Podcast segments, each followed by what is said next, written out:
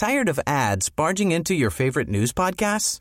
Good news. Ad-free listening is available on Amazon Music for all the music plus top podcasts included with your Prime membership. Stay up to date on everything newsworthy by downloading the Amazon Music app for free or go to amazon.com slash news ad free. That's amazon.com slash news ad free to catch up on the latest episodes without the ads. Are you ready to enhance your future in tech?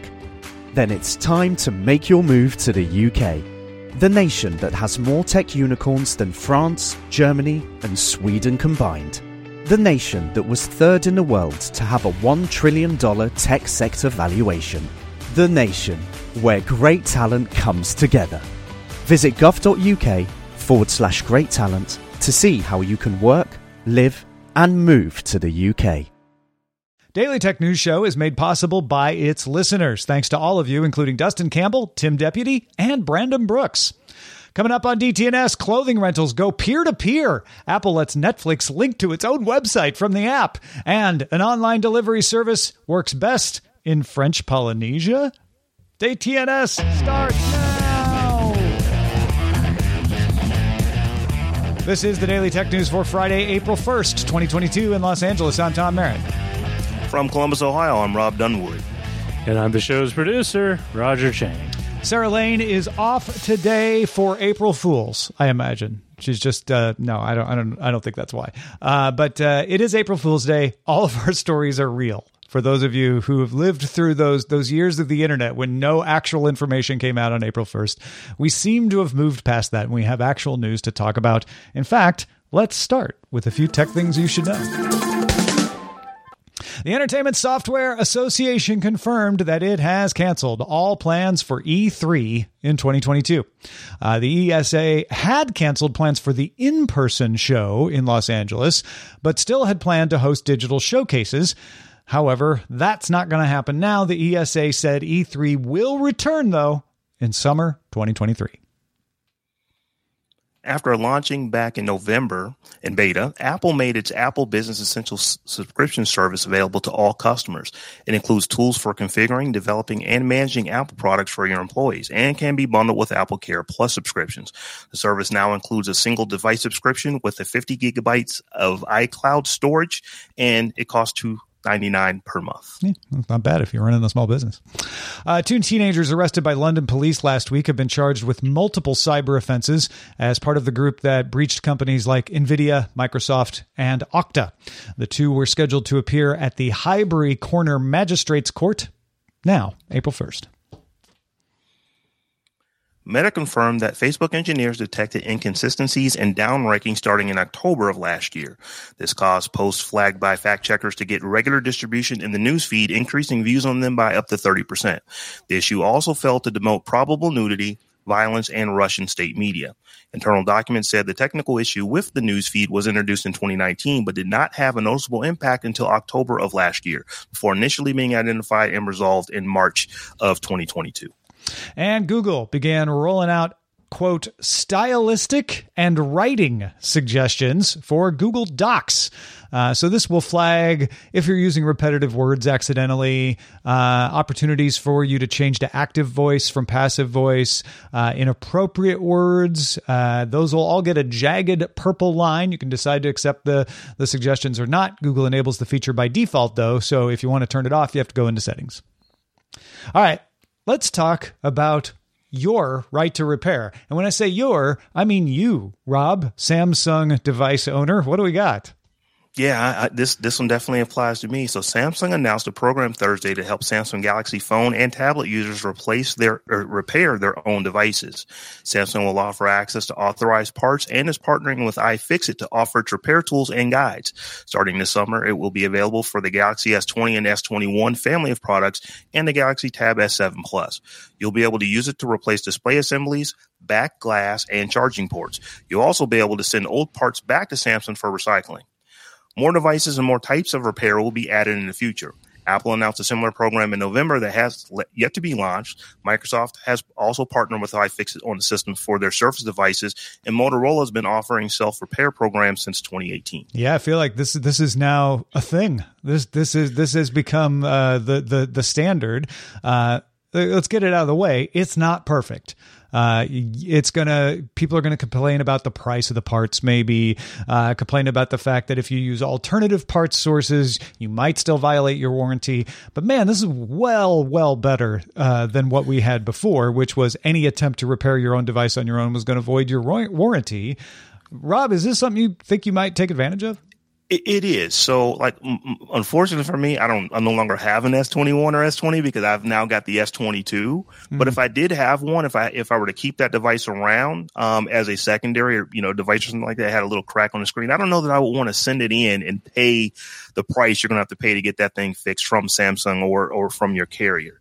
So the fact that you can now do this and keep your warranty is a big deal. Is it going to be for everyone? Absolutely not. But there are some folks who just like to tinker. And it's like, if I can save a hundred bucks by fixing it myself and actually get to play and get my hands dirty a little bit, um, why not? So I, I am all for this. Man, and how validating is it for iFixit too to have been fighting this alone without cooperation in fact with active opposition sometimes from the companies it was it was trying to help you repair devices from uh, to be partnered up uh, with Microsoft and Samsung uh, on these.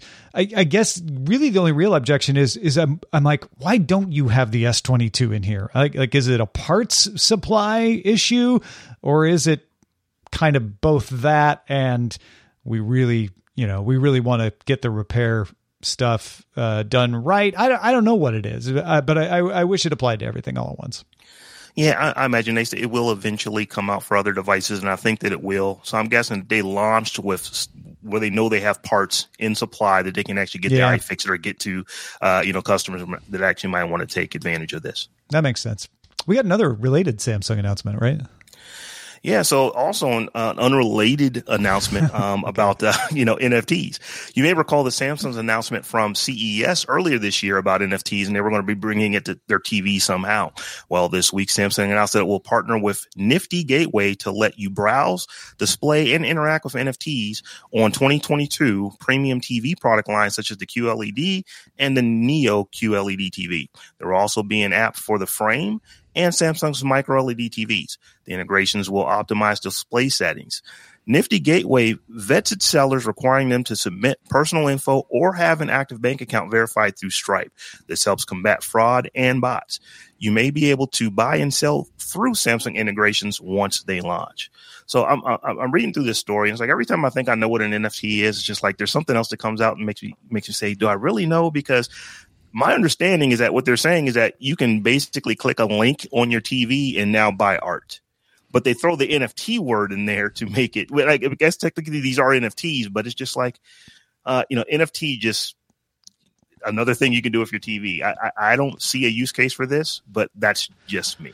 It's yes. Uh, perhaps most of our audience won't won't see it as being for them. Uh, but but I bet there's some folks who love the idea, especially if you have the frame, which is meant to display art, to say, not only am I buying art for my TV, but I'm buying art that only I have access to, which is why it's important that they partnered with Nifty Gateway, which which makes Their article sure. should lay it with the frame because the fact that you said it that way, that actually makes it make more sense because it's like, I'd like to have this on my frame. Let me click a button and, and let that happen. So yeah, yeah. that, yeah, that, I, I, I guess I can understand it, but like I said, NFTs, they just, more things are NFTs now, and they are still know, more potential than they are yet reality. Right. Yeah. Uh, fashion rental platforms had some challenges during the pandemic. Uh, you, you, a lot of stuff benefited from from work at home, but uh, fewer office workers uh, needing to dress up for work, fewer people going out in general.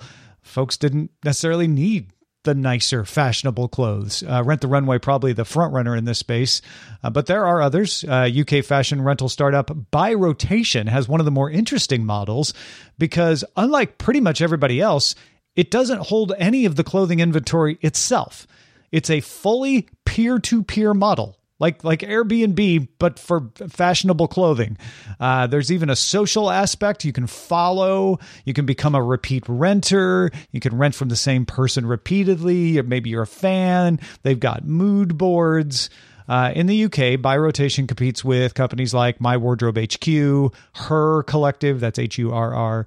Uh, but if you're wondering how they stand out, founder Eshita Kabra told TechCrunch it's very interesting that the shortcuts always end up going back to managing or buying and fill, filling rental orders, talking about their competitors. Whereas for us, we really spent time, I would say it's been a very painstaking journey, building out the community grassroots in the beginning, and also obviously investing most of our resources into the tech, which is to build the social network type platform. So that that seems to be the differentiator here is they were able to not have to centralize the inventory by turning it into sort of a Pinterest meets TikTok kind of a, a situation.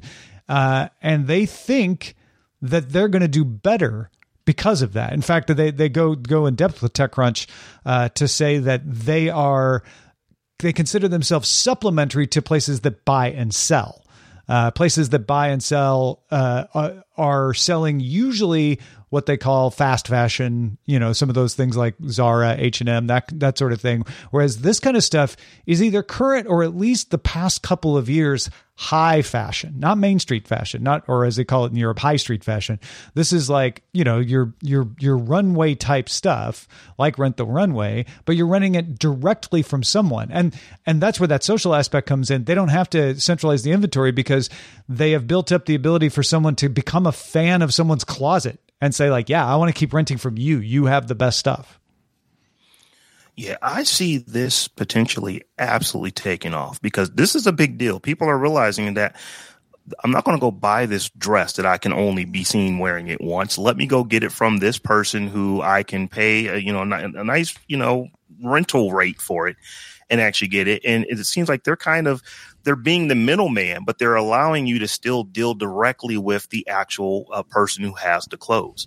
So uh, I, I, I, see this as you know it's it's a fashion company, but this is a big tech play. They basically are going to be playing matchmaker on the internet for people who have really nice clothes and want to share them around. And I think that this could, uh, you know, ultimately be, you know, a pretty nice business venture for them. Yeah, I like one of the stories they told in here about uh, a woman uh, like restored a vintage dress. This wasn't even like a recent fashion thing for her wedding. Uh, posted about it, had a lot of followers like praising, like, "Oh, what a beautiful dress!" And then people started renting it for their own wedding uh, because they they were like, I, I love that, and and I want to have that when I get married. There's so many interesting little sub uh, sub things here, and you know, there's there's also stuff about there's an argument in here about whether this actually is environmentally friendly or, or not. Uh, you're certainly saving on the generation of clothing by by resharing them with people, but at the same time, you're spending uh, carbon and money to having to have them delivered around. And yeah, I like the business model. Uh, you know, I, it is prom season right now. I know that there are oh, a yeah. lot of high school students who are going through and they're trying to buy the nicest looking dress they can wear one time. Mm-hmm. And this type of service, you could get maybe even a lot nicer looking uh, dress, and you're just renting it because you know you're only going to wear it one time to prom. You rent it, you get it, and then you send it back, and then somebody else on the other side of the country rents it, and they you know, they wear it for their prom. I like this business model. Yeah, Oh, that's a great that's a great situation to be in where if somebody could be like, "Oh yeah, you know that thing you saw so and so wear on on the red carpet for such and such a place? That's my prom dress. I'm I'm, right. I'm renting that. I could totally see that." Right. Uh, anyway, this is up and up and running. It's called byrotation.com. It's in the UK right now, uh, and they'll be launching in the US. They say later this year. So Apple now allows developers of so-called reader apps like Netflix and Spotify, for example, to link to a website for account creation and management. Apple defines reader apps as applications that provide access to previously purchased content or content subscriptions for digital magazines, newspapers, books, audio, music, and video. This is an extension of the settlement with the Japanese Fair Trade Commission, but will apply worldwide. Developers must request access to the external link account entitlement program. They must not list prices. And the suggested text for the link is go to example.com to create and manage your account.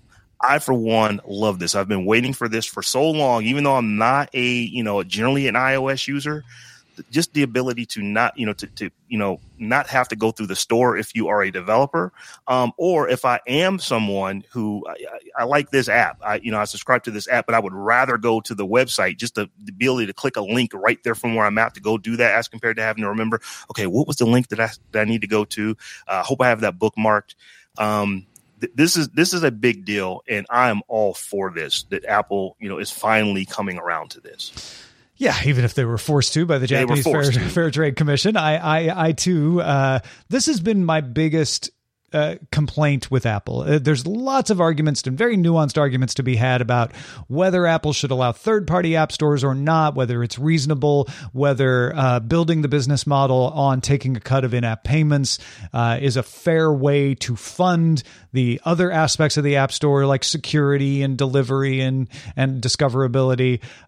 But I have always been of the contention that I'm fine with Apple saying, hey, it's our platform, these are our rules, but you shouldn't stop people from saying you can go elsewhere. Eh, you should not be stopping companies from saying, here's a link out to our site. And that's the biggest problem with the App Store for me that this will fix, at least for reader apps. It doesn't fix it for everything. There's still going to be exceptions. As we know, there was that mail app that didn't count as a reader app that went round and round and round with Apple. But this, this fixes it for a lot of the, the biggest issues, like not being able to create an account from the Netflix app. That's just not customer friendly. Uh, and, and I don't think it undermines Apple's ability to fund its app store as much as they have argued, uh, and, and and so I think this is a, a fair way to do it. To say, hey, you you want to manage your account, you want to create an account, go over there. Once you're over there, Netflix can tell you whatever they want, uh, and and I think that's the way it should work. Yeah, I, I look at the the companies like Netflix. They're not going. They weren't going to ever play with Apple. This is how you have to get your account. So the user has to jump through hoops, and it's just not a great user experience when all you had to do was supply a link. Um, you know, if you did that, you know, it just it just made it easier on the user. So I look at this from a end user usability standpoint. It just makes you doing the things that you were already going to do a lot easier. I know that there are some game developers out there. Well, if you play the game, you got to come to us to get it. This just makes doing those kind of things. If this actually will fall under that, um, you know, because I don't know that a game developer is going to fall under this uh, reader app. I'm not sure how that works, but if they ever do get to that, it just it just makes it easier. And It's just like you know, I understand that if you do buy something through the App Store, Apple should absolutely, you know, that's their IP. They should absolutely get something back for that. Um, but you don't really need to force companies to only go through you or you make it so hard for them to do something else that you know it just makes it more difficult for end users. And that's why i said i am all about this because i think it improves the end users experience when they are going um, through your app store and ultimately trying to get an app that doesn't necessarily sell itself through your app store. I, I've, like I said, I've always been sympathetic to Apple setting the rules for its app store, but there was something in me that I think believes that the web works because you are allowed to link to anything you want. A link is never a wrong thing. Uh, and you should be careful what links you click on because of that. Uh, but there was there was just something about Apple saying no, you can't even link. Where I'm like, I don't know, that kind of breaks the spirit of the web. Uh, and and I know we're talking about apps, but it just ran counter to how this is all support, supposed to work. So just what- didn't, this what- didn't feel right yeah, exactly, right. exactly. So whether they did it willingly or not, I'm I'm glad it's happening. Hey, uh, folks, what, what what do you like to hear us talk about on the show? If you're wondering where we get these ideas, well, we search all over the place. We look at our own feeds, we look at news aggregation sites. One way to get a story in front of our eyes is on our subreddit. You can submit stories and vote on them right over there. DailyTechNewsShow.reddit.com. Botox Cosmetic, out of botulinum toxin A, FDA approved for over 20 years. So, talk to your specialist to see if Botox Cosmetic is right for you. For full prescribing information, including boxed warning, visit BotoxCosmetic.com or call 877-351-0300. Remember to ask for Botox Cosmetic by name. To see for yourself and learn more, visit BotoxCosmetic.com. That's BotoxCosmetic.com. Tired of ads barging into your favorite news podcasts? Good news. Ad-free listening is available on Amazon Music for all the music plus top podcasts included with your Prime membership. Stay up to date on everything newsworthy by downloading the Amazon Music app for free or go to amazon.com slash news ad free. That's amazon.com slash news ad free to catch up on the latest episodes without the ads. Bloomberg has a story about food delivery startups getting pummeled by investors. Last quarter, shares in Delivery Hero experienced the second worst performance of any stock on Europe's Stoxx 600 index. Uh, JustEatTakeaways.com and Deliveroo also dropped more than 35%. Regulation is affecting the sector. China's National Development and Reform Commission led a coalition of government agencies that pressured food delivery platform operators there to lower restaurant fees. That caused Meituan stock to fall 15%. There's the situation in cities. Amsterdam and Rotterdam both banned the creation of dark stores, the warehouses that can deliver food fast, at the end of February following noise complaints. Similar situations have occurred in Paris and New York and other cities. Some of this is just the economic climate, uh, which is harsher on businesses that prioritize growth over profit. That was once a standard path. Google did it, Facebook did it, Uber's doing it. Uh, it's harder to do that. Those companies back then didn't have to deal with the rising cost of capital that now faces startups. With food delivery, that means the already razor thin profit margins, if they exist at all, are even thinner. And that means market share is your only way to win. And that means you're going to have to cut your profits even more to gain that market share, which means higher debt, which means your investors get nervous. Uh, inflation is also hitting the demand side as consumers are getting more selective about what they spend their money on. That's going to push the market to consolidation. Deliveroo left Spain. Delivery Heroes is pulling out of Germany. Expect to see a lot more of the same. Some adapt their execution to survive uh, to avoid regulatory pressure on the city level. Fast grocery delivery company Getir, G E T I, has differentiated itself by working with local businesses so the businesses don't oppose them, like bakeries and stuff, and emphasizing silent operations. They use electric vehicles and all kinds of other stuff. All of this is to say, Food delivery seems to be facing the same resistance as ride hailing, along with the added complication of inflation. So, it's probably only going to work in the densest cities, right? Hold that thought. Because I'm going to tell you about French Polynesia. Rest of World has an article about how citizens of the French Polynesian atoll, which makes up 118 islands, uh, and must rely on shipping for many of its items, has created its own online shopping service. In fact, several of them. Amazon and Alibaba don't offer the same delivery service to the islands if they offer it at all. Uh, Manihi, for example, is one of the islands in French Polynesia, 27 kilometers long, 8 kilometers wide, three shops, no restaurants, no hardware store, no clothing shop. Local couriers have started to close the last nautical mile gap that stopped e commerce from taking off in islands like Manihi. One of the longest running is called HM Coursier Express, has a Facebook page with a list of services and prices. 74% of French Polynesia is on Facebook, so that makes sense. Customers can request things through Facebook Messenger, and then HM couriers find the products, usually at shops right there in the capital, package them up. So they're they're not ordering them from overseas; they're just finding them on the one location that has stuff.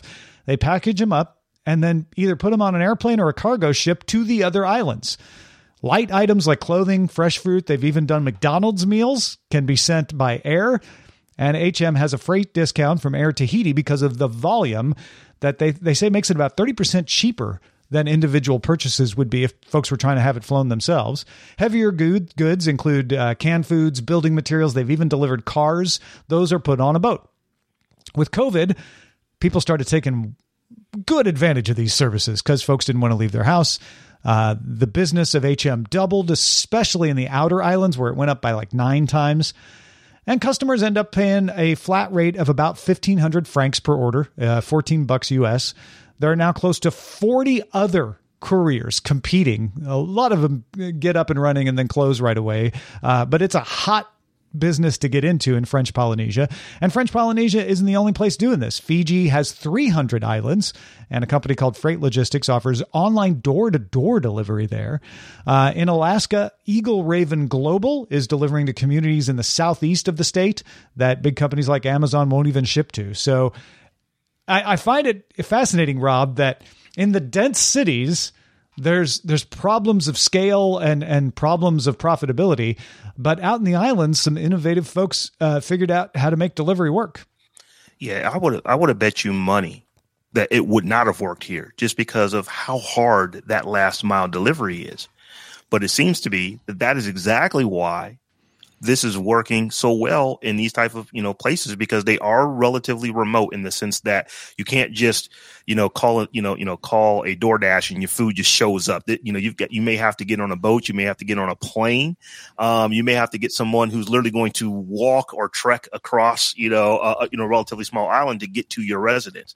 So there there are a lot of logistical issues that say that this shouldn't work. But maybe because of those logistical issues, it's allowing these small businesses to pop up and say, well, we're going to do something that the Amazons of the world, uh, you know, can't do or won't do. And it seems to be working swimmingly. Like I said, this is like I, said, I, I would have I would have never thought that this would have worked um, in you know in remote places like this, but it seems like it's absolutely booming. Yeah, I, I feel like uh, there's a principle to be drawn from both what Getir's done, where in multiple cities it goes in and makes friends with the local baker, makes friends with the local butcher, and says, We want to help you. Let's talk to the city and say, We don't want to cause noise.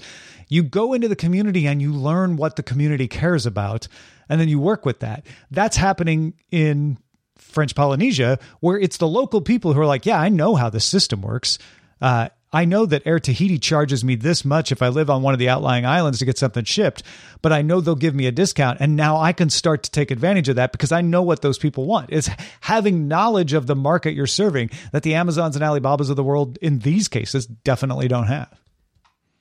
Yeah, it's like this is almost like big data didn't win. This is, I know Joe and I know what Joe needs.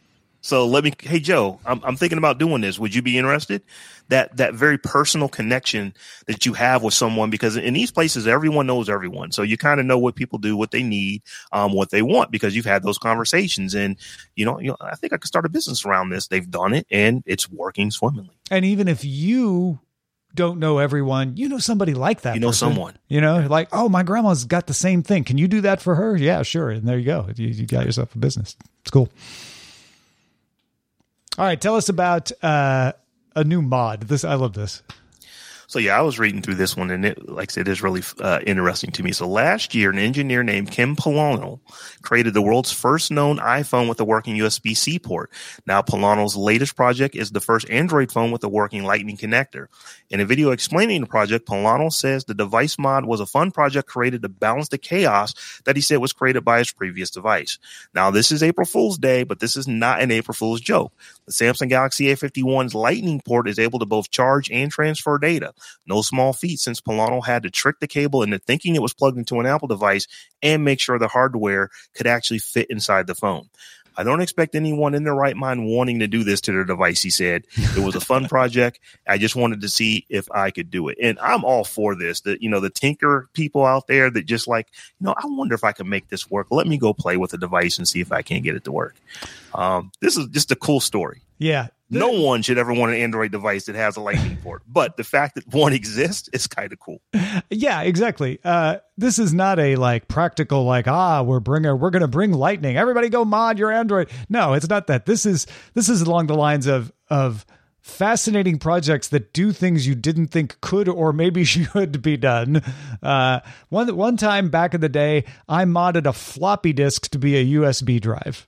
Uh, there was nothing practical about that. I just wanted the visual of of a floppy disk hanging off my USB port, uh, and this is along those lines. You know, just do it to see if you can do it. And he did a good job of it. It looks good. Absolutely, and this is the guy to know if you know if we ever get to that post-apocalyptic state to where you just have to walk into a, hey, I you know here's my electronic stuff, and you give it to somebody. Can you make this work? Can you charge this up? Can you Yeah. can you Jimmy rig this for me? This guy might be your guy. Definitely. All right, let's check out the mailbag. Christopher wrote in. Uh, we we had been talking on the extended show uh, about having a DTNS flag, uh, and Christopher said, "Bit of a good advice for flags from Roman Mars." Draw your design on a postage stamp sized piece of paper. Flags are often over designed too complicated for flags. People think of them as a mural or a seal, but you have to remember visibility at a distance. So simplicity is good. And, and he gave us a link to, to Roman Mars TED Talk about horrible flags and designs. It's usually not the national flags, although sometimes it is, that have this problem. A lot of times it's states and cities and regions uh, that have the flags where they put a seal and like a lot of small drawings. And then when you see it up on the flagpole, you're like, that just looks like a blob. I don't, I don't know what that is. Yeah, um, we, we, we you can notice Ohio's flag because it's a pennant. but you know, f- when you have all that really intricate stuff on them, it's almost impossible to see when they're up in the sky waving and all that kind of good stuff. Yeah. So, um, this this is a good point. Make sure you can see it from a distance. Make sure it looks good if it's small. And granted, the story that sparked all of this was that they're not going to admit new flag emojis unless a new country is created uh, and acknowledged by the United Nations. Uh, so, but designing your flag so that it looks good as an emoji is just just it's a good rule of thumb. Thank you, Christopher. And thank you, Rob. Uh, appreciate you hanging out, talking tech today. Uh, if you have uh, stuff going on, why don't you tell so, some folks about it? Well, it's always a pleasure being on Daily Tech News Show. And folks, if you want to hear more from me, I am at Rob Dunwood on all the things. And you can also check me out at my other shows, uh, the SMR podcast and the Tech Jawn. That is the Tech J A W N, where we talk about tech from a bit of a different perspective. And uh, I have to say, the Tech Jawn has very nice T-shirts. I'm wearing one right Yeah. now. That is a lovely, lovely T-shirt that you have. I'm really impressed by that. You know, by that, that guy there in the in, in the middle. It's a good looking Oh, guy. I, I thought you meant Terrence. Uh, yeah, but no, yours, yours is good too. Yeah, yeah.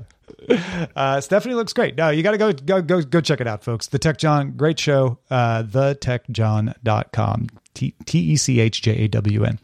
Uh, thanks to our brand new boss. We got a new boss and we appreciate it. Could be lost. I would say you're not because you're right where you belong on our Patreon. Thanks, Could Be Lost, for backing us on Patreon. You want to be uh, shouted out on the show? Well, go to patreon.com slash DTNS, and that could be you tomorrow. Uh, there's also a longer version of this show. Uh, we call it Good Day Internet, and if you're a patron, that's about to start right now. So, for the rest of you, we are live Monday through Friday, 4 p.m. Eastern, 2000 UTC. Find out more at dailytechnewsshow.com slash live. We'll be back on Monday. Talk to you then.